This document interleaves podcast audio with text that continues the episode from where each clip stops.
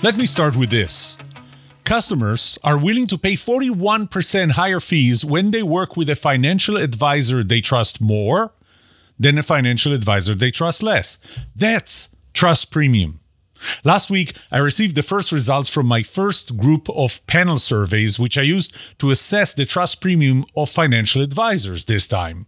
I chose financial advisors as the first group simply because, well, I have a friend who's a financial advisor. Actually, a few. In this episode, I will explain how the survey took place, some of the results from the study, and explain what's next.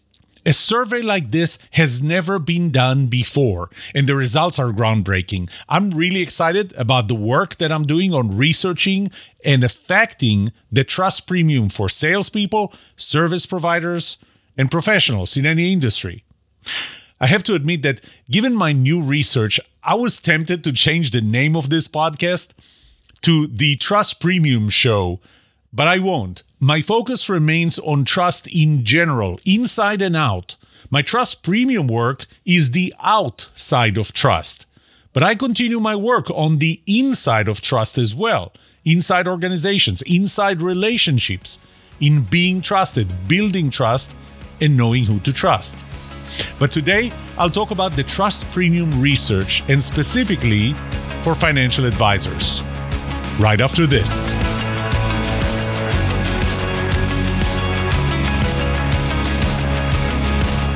Welcome to the Trust Show. I'm Yoram Solomon, your host, the author of the Book of Trust, and facilitator of the Trust Habits Workshop.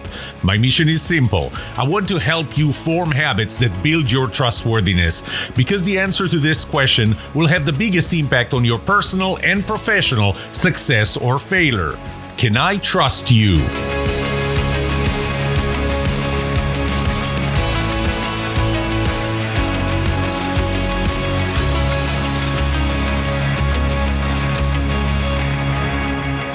Let me start by telling you about the methodology that I used in this study. You know, every good research starts with how did you do it? What, what was the plan? And, and so I'll start with that.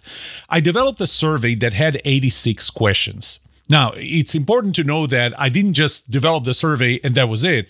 I talked to people that used financial advisors. And I started asking them questions along the different components of my relative trust model as it relates to, to financial advisors.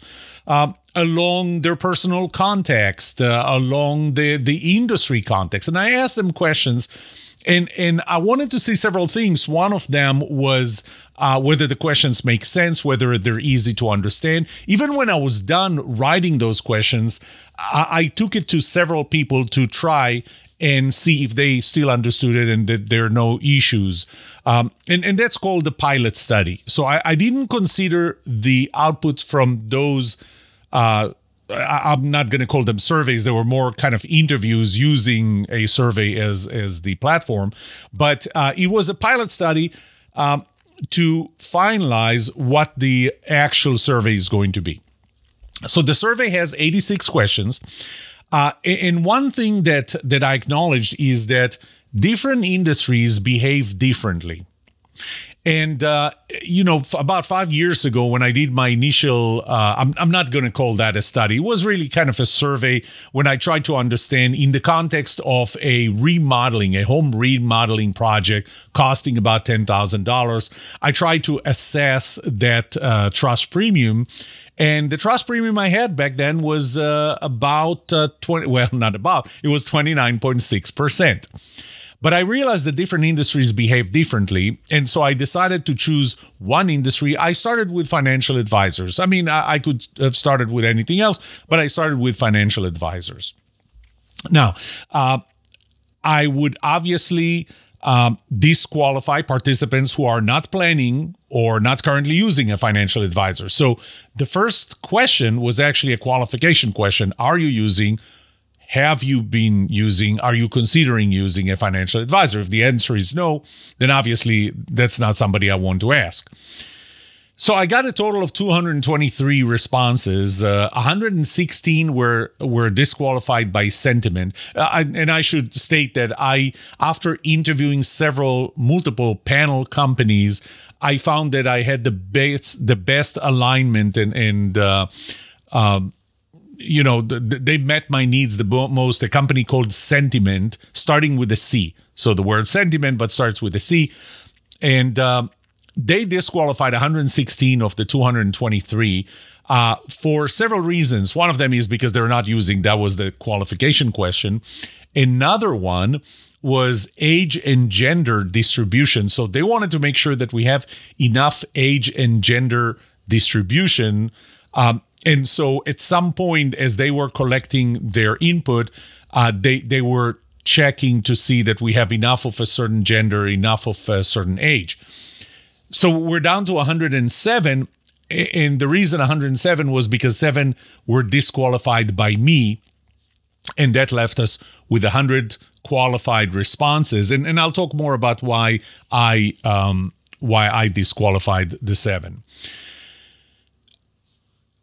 One question was built by them actually to uh, um, check the attention. So at some point, I was just asking them, to check a specific answer, a specific uh, one of the the four possible four or five possible answers to check a specific one to see if they're paying attention and they're not just going you know straight. Those those panelists are people that they used before that they qualified over multiple surveys. They are getting paid for it. I don't know who they are. The Centiment uh, probably I'm, not even sure that they know for for sure who they are, but those are people that continuously uh, field surveys and had no issues uh, with previous researchers like me. Uh, I, I, even inserted two jokes as mental breaks because after all going through 86 questions uh, it took on average i looked at the time that it took to fill the surveys on average it took about 10 minutes. Some took less some took more. Uh, but you know when it takes 10 minutes even when it takes 10 minutes uh, it makes sense to kind of insert. So i inserted two uh, politically correct jokes so nobody would get offended by, by anything.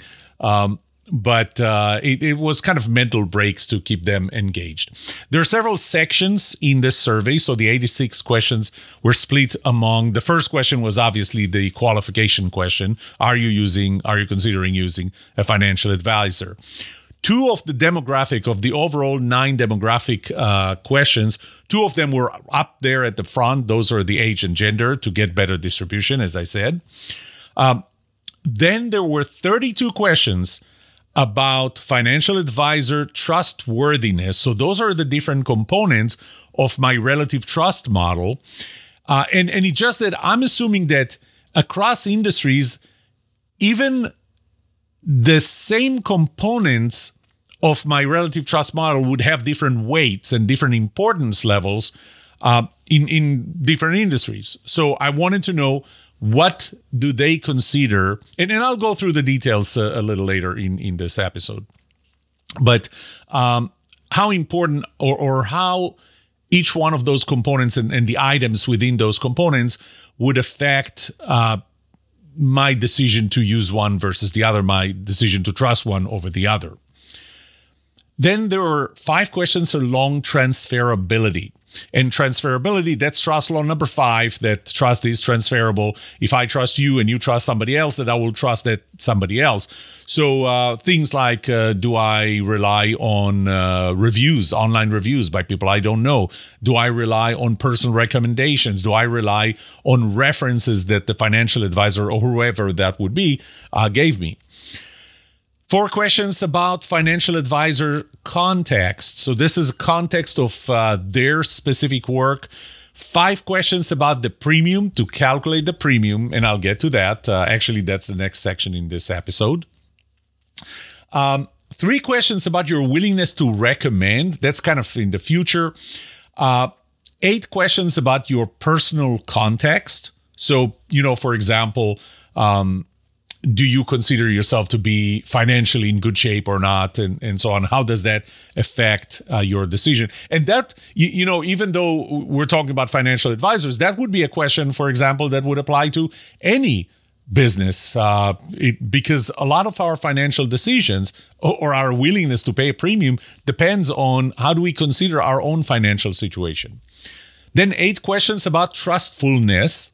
So, remember that the level of trust that I have in a financial advisor is the product of their trustworthiness, but also my trustfulness, my willingness to trust others. And that is important to, to determine whether um, or how much do I trust them. Seven questions about the industry context. Uh, six questions about the consequences and the severity of the consequences uh, to me uh, because that would affect uh, how important is trustworthiness. So, you know, for example, uh, and I gave that example uh, two weeks ago, if I'm hiring a headshot photographer, the consequences are if if I they did a bad job, the consequences are I have to hire somebody again. I lost the money, I lost the time, but that's it. It's not a lot of money, it's not a lot of time. But the consequences of have of making the wrong decision by hiring a wedding photographer, well, those are more significant because let's face it, we're not going to get married again. Uh, so six questions about consequences. Uh, more demographics at the end. I, I, I typically don't like to put demographics at the front. Um, I found that it's better to put it at the end. Uh, so a total of nine questions, uh, nine demographic questions. Seven of them are uh, at the end. Two at the front. Those are the age and uh, and gender for better distribution. And, and then I added a question about how do you feel today? I, I don't know that that's going to be relevant, but I'm going to see correlation. And as I mentioned, I, I disqualified seven of the surveys myself. Uh, and I'll actually talk about that in the next section. So let's talk about the trust premium and how did I reach that 41, actually 41.0%. I typically go one uh, digit after the uh, decimal point. So, how did I calculate it? I-, did something very similar to what I did five years ago in 2018 uh, with that remodeling project that, that gave me the 29.6%. So, I asked this question Consider two financial advisors, one that you trust and one that you don't. But I, made it clear that the one that you don't is really an average. So it's not that you distrust them. It's not that you have a reason to not trust them. It's just that you trust one over the other. That's it. That's as simple as that. And, and I did make it clear that there is nothing there that would cause you to absolutely not distrust them. And the reason is because I believe that then the premium is going to be, you know, unlimited. Uh, simply because you know one of them you're never going to do business with period. Then the first question was if the price was the same if they both asked for the same price which one would you choose? A the trustworthy one not sure a or b b the cheaper one the average one or none of them? Um, then i asked if the price was 10% higher which one would you choose? Again, same options. If, next question if the price was 20% higher, same options, 50% higher. Uh, in 2018, I did not put in 100%. This time I decided to add 100%. And I'll tell you one thing I'm glad that I did. So, when the price was identical, 90 out of 100 chose A, the, the trustworthy one. 10 said that they're not sure between them, which I interpret as trustworthiness is not a, as big a factor for them as it was for others. And you know, when when I get to analyze uh, the correlation between different factors, I, I will try and see what was unique about those ten who to whom trustworthiness was not uh, the most important part, and there's something else, and they're not sure. Then I disqualified seven. So I disqualified seven based on their answer to this question to what happens when the price was identical. So, first of all, I disqualified those who, throughout the entire survey, said we have a preference for A, but then said we're, we're choosing B, because that just does not make sense. And if that doesn't make sense, then I can't rely on the answers to the other questions that they gave which is too bad. But uh, and, and, you know, in in a couple of cases, what I saw was that somebody was just filling straight the same answer to all questions. So you know, you can you you will have things like that, and so this is why the bigger the sample, the more reliable and credible the sample is. Um, the more you can trust or rely on the results. Then I disqualified those who indicated an intent to hire. We want to hire, but then they chose, we're not choosing any one of them when the price is identical. So the price is identical. I'm not choosing any one of them. Uh, not that I'm not sure, but I'm just not choosing any one of them. To me, means that uh, well, either you just pick that answer, or um, you don't have any intention. This is not something you think about right now, which is fine, but not appropriate for our survey. So this is how we started out of 107 and we were down to 190 who said to the question, same price. 90 said we're choosing A, the trustworthy one. 10 said not sure, which means trustworthiness is not the most important factor. And there are other factors that we didn't talk about. And they're not price because the price is identical. Then I asked about what if uh, the trustworthy one asked for 10% more 77 out of 100 were willing to pay 10% more. 14 were not sure between A and B. Eight preferred the price, the cheaper one, B. And one decided I'm not hiring anyone. So trustworthiness is important to me as long as the price is the same. But if the price is not the same, then I'm not hiring anyone. Uh, I'm not I'm not hiring somebody who I don't trust enough, and I'm not hiring somebody who's charging 10% higher. So to give you a sense, what I do with that is 77% were willing to pay 10% higher. So that's really a 7.7% premium. Half of the 14% who said uh, were not sure between them, half of them would be A and half of them would be B. So I gave another half of the 14% of the 10% uh, premium, which really gave me a 0.7% premium. So there, there's not a lot of impact. And and that's how I calculated the premium. So I got 8.4% premium just for that from that question. 50 were willing to pay 20% more, which is another 10% higher. 28 were split between them. So again, I'm considering half. So that adds another 6.4% premium. So on, so forth. Uh, so here's an interesting thing 22% were willing to pay a 100% higher price. That's high. I did not expect at, at 100% higher price, at double the price, I did not expect to have 22% saying I'm still hiring the, the trustworthy one. So I could have asked for more.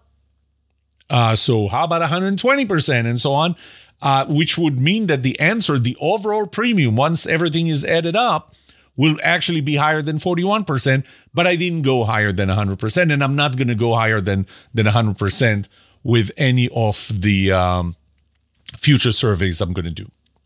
Now, uh, I, I want to say a few words about uh, something that's called the error margin. Obviously, I'm I'm asking people. It's a sample uh, Centiment, again with a C, they have a calculator on their website, which is really very easy to use. Uh, there is a formula that considered several factors. One is the size of the population overall, two is the size of the sample, three is the confidence level that I want to achieve. And then you get the uh, the error margin. What is the error margin, or how erroneous can your answers be? Again, this is statistically. So I chose a confidence level of 95%. And, and, to explain again what confidence level is, I'm using their words the probability that your sample accurately rep- uh, represents the opinions of your population. The industry standard is 95%. Uh, by the way, I even checked it with 99%. I'll tell you in a, in a minute. Something to know is that when the population size goes beyond 1600, for a sample of 100, it doesn't matter. And the population, obviously, the overall population is huge. I mean, hundreds of millions, right? People. So it, it doesn't matter once you go above 1600. So I took a sample of 100. With 100 surveys, you get 10% error margin. So essentially, the answer to every question could be plus minus 10% to stay within 95% probability that the sample accurately represents the opinion of your population. I, I know that this sounds a lot of math and all, but but it still means that the, the results are pretty uh, robust. By the way, if I chose a 99% confidence level, which is the highest you ever choose, uh, then the, the error margin would have been 13%, plus minus 13%. It, in general, it's better to be between 2% and 7%. And, and I looked at the numbers. Um, it, a 2% would require a sample of Uh, just about 1500 people 15 1600 people and 7% which would be on the worst side would require about 175 now i can do 175 but the thing is i'm going to do multiple groups. As soon as i hit the next group with another 100 samples i'm already past 200 i'm already past the 7% and then it goes on from there you know the next 100 the next 100 next 100 uh, by the time i i have my 15th uh, survey i'm going to be at the 2% uh, error so so the uh, error margin so it's going to be whatever the number is plus minus 2% let me talk about the different uh, parts of the survey. So th- there was a part, as I said, I think it had 32 questions. Um, financial advisor trustworthiness. So the different components of my relative trust model broken into multiple items per each one of them. And um, the questions were like that. If financial advisor A was X, whatever this this feature or or this this behavior was, like for example, they were certified, okay? Uh, or they um, they know what they're doing, the the quality of their presentation. So things that that address the first component, which was uh, competence. So I'm, I'm showing that if a, financial advisor A was one of the items of competence and B was not, and obviously all the fun, all the features were positive features because I wanted the consistency of how I look at the results. Um, and the five options I gave were one, this will not affect my decision to hire A over B, or I'm a little more likely to hire A over B, or I'm more likely to hire A over than B, or I'm much more likely to hire A than B, or I will definitely hire A over B. So I gave different levels, uh, anywhere from it's not going to affect, and, and because it's all positive, then then it's all likelihood of hiring A over B and not B over A, because it doesn't make sense if you you're telling them that one of them is more competent than the other. I mean, the the worst that can happen is they're going to say it's not going to affect. It's not going to. They're not going to say, well, I'm going to hire the second one because the first one is more competent. That just doesn't make sense. So I gave them five different levels between it's not going to affect my decision to hire A over B all the way to I will definitely hire A over B. So all had the uh, that range between no preference and five. I'm still analyzing the results, but I can tell you one thing, and that is the two strongest components of my relative trust model that affected the decision to hire one over the other are no BS and empathy. Both of them are the subcomponents of positivity. They're stronger than all the others. Again, not sharing the results specifically yet. Uh, I will do that uh, when I write an article, uh, and then I, I, continue to do the survey, the, the research, because I, I still want to do some correlation. So the two strongest ones in trustworthiness overall, out of 32, well, uh, out of the the six components, main components, uh, is positivity or the two subcomponents of positivity. The fact that the financial advisors does not BS you and that they care about you. Empathy.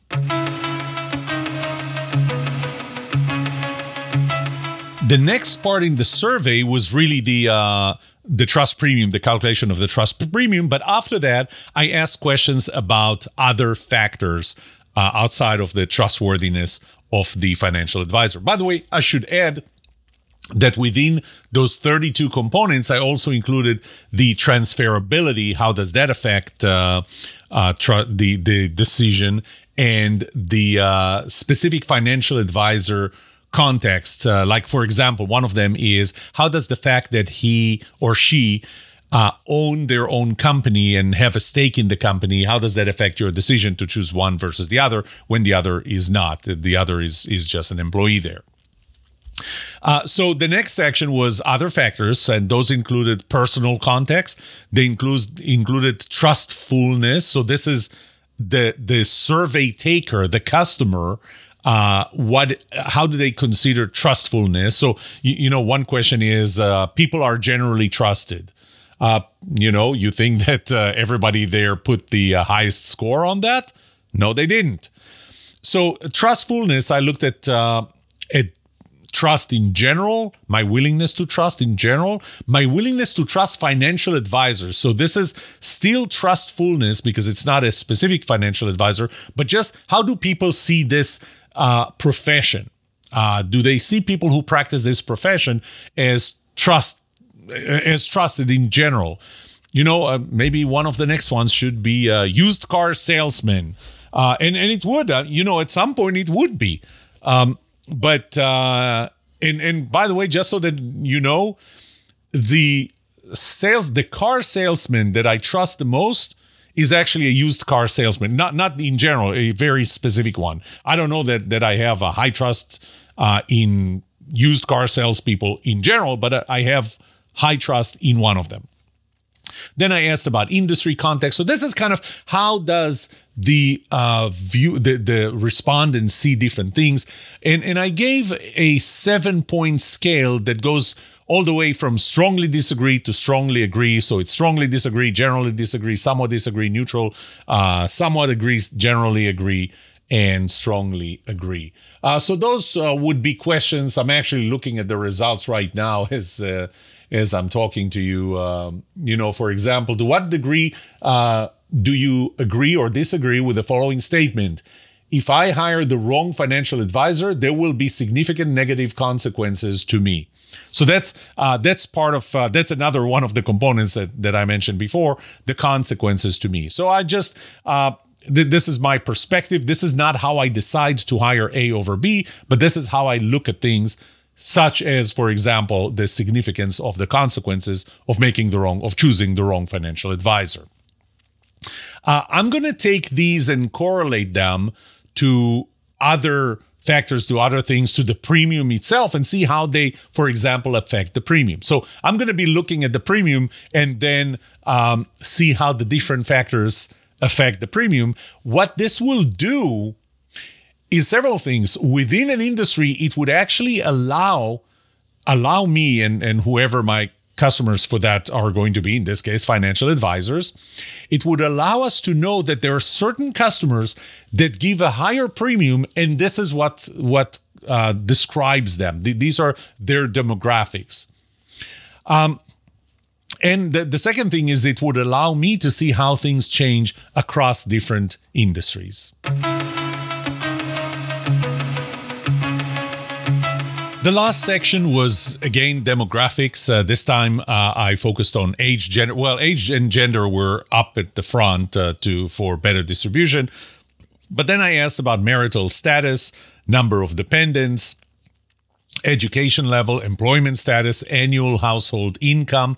I categorized them, by the way, a little differently than what uh, typically the, the way you typically see those uh, well, gender, not so much, but uh, for example, age.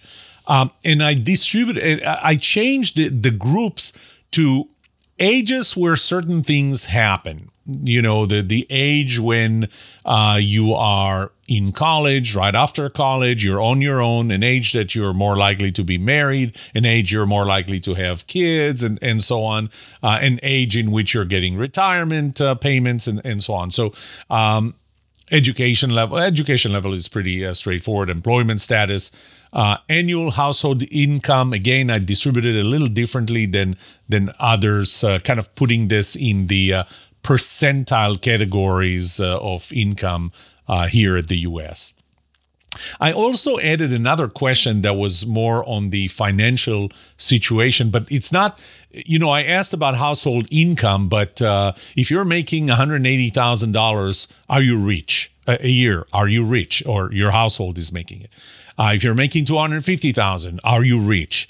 Uh, and the answer is, well, it, it depends on, on where you are uh, in the U.S., uh, you know, in California, it takes a lot more money to uh, to get to the same uh, quality of living than it does in Texas and and in other places. So I decided to add a personal perspective and actually ask, how do you consider your own financial situation? Are you barely making it? Are you staying above water? I'm making uh, I managed to put money into savings. I'm just I'm doing just fine. I have more than I need. So I, I gave those options. And then the last one, I, am not even sure why I added that. And that was multiple choices. You could choose as many as you'd like. Uh, how do you feel today? And I put a, a variety of emotions. Um, and, you know, at some point, I'm going to try and correlate that. I, I collected a lot of information to be able to later analyze and see relationships that maybe we never thought about. So I kind of erred on the side of adding more questions, taking the risk that more questions would would potentially cause um, survey takers to to maybe not be as serious as before, but. Um, you know, it, it's still manageable. 86 questions is still manageable. So this is it. Uh, this is the end of this episode. Uh, let's summarize it. First of all, financial advisors can make 41% higher fees if their customers trust them more than the alternative. And, and this is important.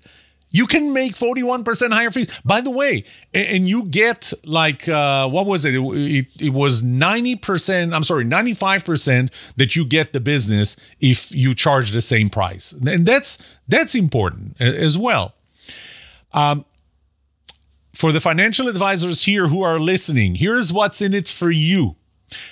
My next step is to assess or or you know if if I start working with financial advisors, the next step is that we now assess the trustworthiness your trustworthiness or your employees' trustworthiness with your clients. It will tell you what the trust premium you may be able to charge is to get new clients and to keep the current clients that you have. It will even tell you how likely you are to lose customers for a cheaper alternative. Because the lower the trustworthiness is, the lower the premium is, the trust premium is, which means that it's easier for somebody else. The, the, the discount somebody else has to offer is smaller for them to take away your customer. Uh, it will tell you how likely you are to lose customers to a more trusted alternative. Because if you don't rank or your people uh, don't rank high on trustworthiness, it's going to be easier for somebody who ranks higher to take away customers. But eventually it's it will tell you how you or your people rank in your trustworthiness in the eyes of your customers and therefore what is the trust premium and your customer retention can be. And at the end, really, my goal is to build a customized training program for you to increase the trustworthiness, to increase the trust premium, to increase the probability of getting new customers, getting higher fees, and not losing customers. As far as the study itself, uh, first I will now start analyzing correlation, relationships between personal, industry, context, consequences, and so on, and the trust premium. Um, what personal and industry context affected the, the willingness to pay the trust premium? Because in different industries, it's going to be different context elements, as well as the importance of the different trustworthiness component. Or, in other words, how different components of the relative trust model are affecting trustworthiness in a specific industry. I will continue to do that with different industries to get better variability and, better calculate the correlation because obviously in a certain industry certain parameters are going to be very similar and it's going to be hard to see how they affect the trust premium but as as i start getting different industries where those parameters and variables are different then i can start to see the correlation as they affect the trust premium differently. Okay i'm done. Bottom line i am amazed at the results. I'm really excited of this project and and the implications that it has. It's the first time somebody has done something like this so I mean, hopefully, you can sense from my voice how excited I am. Well, that's it for today. May trust be with you. This is The Trust Show.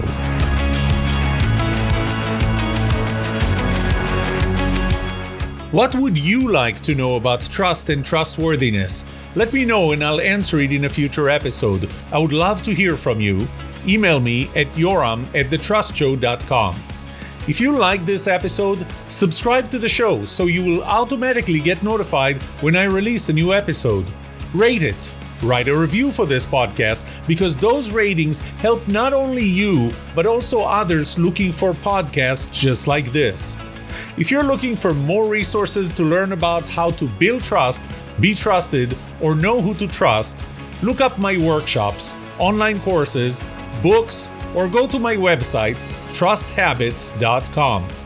And remember that the answer to these two questions will have the biggest impact on your personal and professional success or failure. Can I trust you? And can you trust me? Thank you for listening or watching The Trust Show.